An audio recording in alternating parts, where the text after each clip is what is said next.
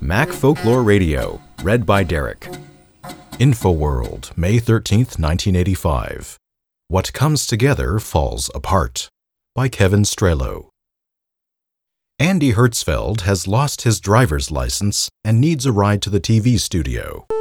MFR has no evidence to back up Mr. Strehlo's claim, except for the photo of Andy sitting atop his BMW on page 79 of Revolution in the Valley, license plate Mac Whiz. Other Macintosh team members have lost their licenses, including Steve Jobs. In some odd way, it illustrates what you need to make the team a desire to push the limit. But Hertzfeld is no longer part of the team. Hertzfeld welcomes his ride to the cottage where he works now. Macintosh screens shine through the greenhouse window and across the overgrown yard long into the night. With a quick goodbye to a figure hunched over a Mac, Hertzfeld and his ride leave Hertzfeld's shabby but friendly retreat. Burrell Smith owns the house next door, Hertzfeld says. Smith is the odd little man responsible for the Mac's electronic haiku, whose poetry expressed the complexity of a hundred chips in a few logic arrays. Smith's house is a beautiful post Victorian. He's done a lot of work on it, Hertzfeld says, but it looks empty. I love him, but Smith has a problem. He hates people. Smith doesn't work at Apple anymore either. This all seems very strange. Smith was charming in the heady days just prior to the Mac's release. He loved to talk about what a great place Apple was to work. What happened?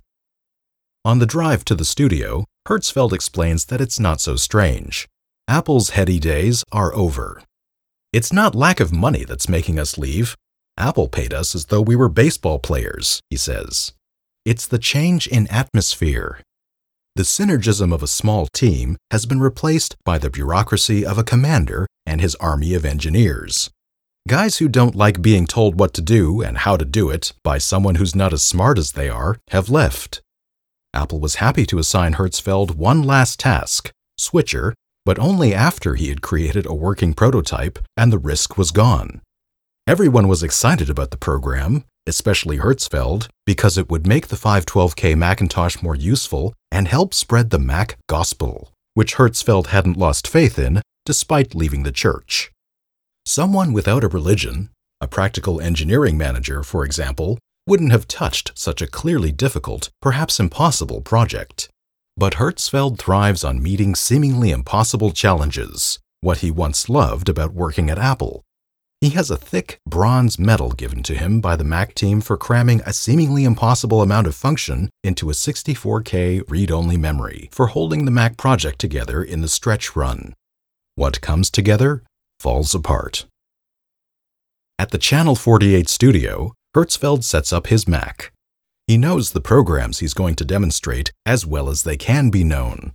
He can close his eyes and see precisely what they do to the hardware, beat by beat of the 68000's heart. Hertzfeld starts Switcher for the interviewer. A camera close up brings viewers the first bit of dazzle. The icons of the four programs sharing memory form a rotating cube. This is the switcher metaphor. It's as though each application were running on one of the sides of a four screen Macintosh.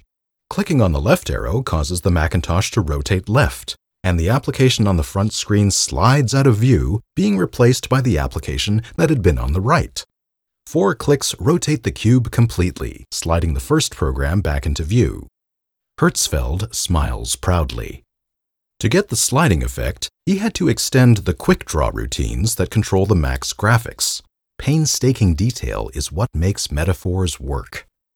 The same artistic touch and pride show in his demonstration of ThunderScan, the software controls a laser scanner loaded in place of a printer's ribbon cartridge as it captures an image of a picture wrapped around the platen. On the Mac's screen is a window into part of the image. He grabs the image with the mouse and throws it. Hidden parts of the image glide into view in response. It's an intuitive action for the user that is made possible only by Hertzfeld's cycle by cycle control of the machine. During the phone in segment at the end of the program, disappointment clouds Hertzfeld's face. Each call is for the other guest. But calls keep coming after the show goes off the air, and people in the studio start to kid Hertzfeld when six, seven, eight calls in a row are for him. He smiles, ecstatic. The positive feedback he gets from Macintosh users makes all the hard work worthwhile. Hertzfeld relaxes on the set, now dim, with the computer show producer Steve Rosenthal, who admires the Mac's suitability for the common user, but criticizes its fitness as the only computer for a power user such as himself. Rosenthal sets forth the theory that open architecture was key to the Apple II's success, that the Mac's closed box appliance approach is holding back the machine, particularly in big businesses. You must have heard the story, Hertzfeld says. Jobs was dead set against the Apple II's having expansion slots. He lost that argument, thank God, but he didn't lose it on the Macintosh. The Lisa was supposed to be the expandable computer for business, Hertzfeld says. When the Lisa thing crumbled, the only way to go after that marketplace was to put the Macintosh up on stilts. The design decisions Hertzfeld made on the Macintosh project were intended to create the perfect computer for his 14 year old brother. Of that, he believes, they did a fine job. But turning the Mac into an insanely great machine for big business seems nearly impossible. I think the whole Office strategy is suicide for Apple. It can't win that game, Hertzfeld says. There was a time when he would have said Apple had a chance. When Hertzfeld worked there, taking a crack at the impossible was an everyday affair.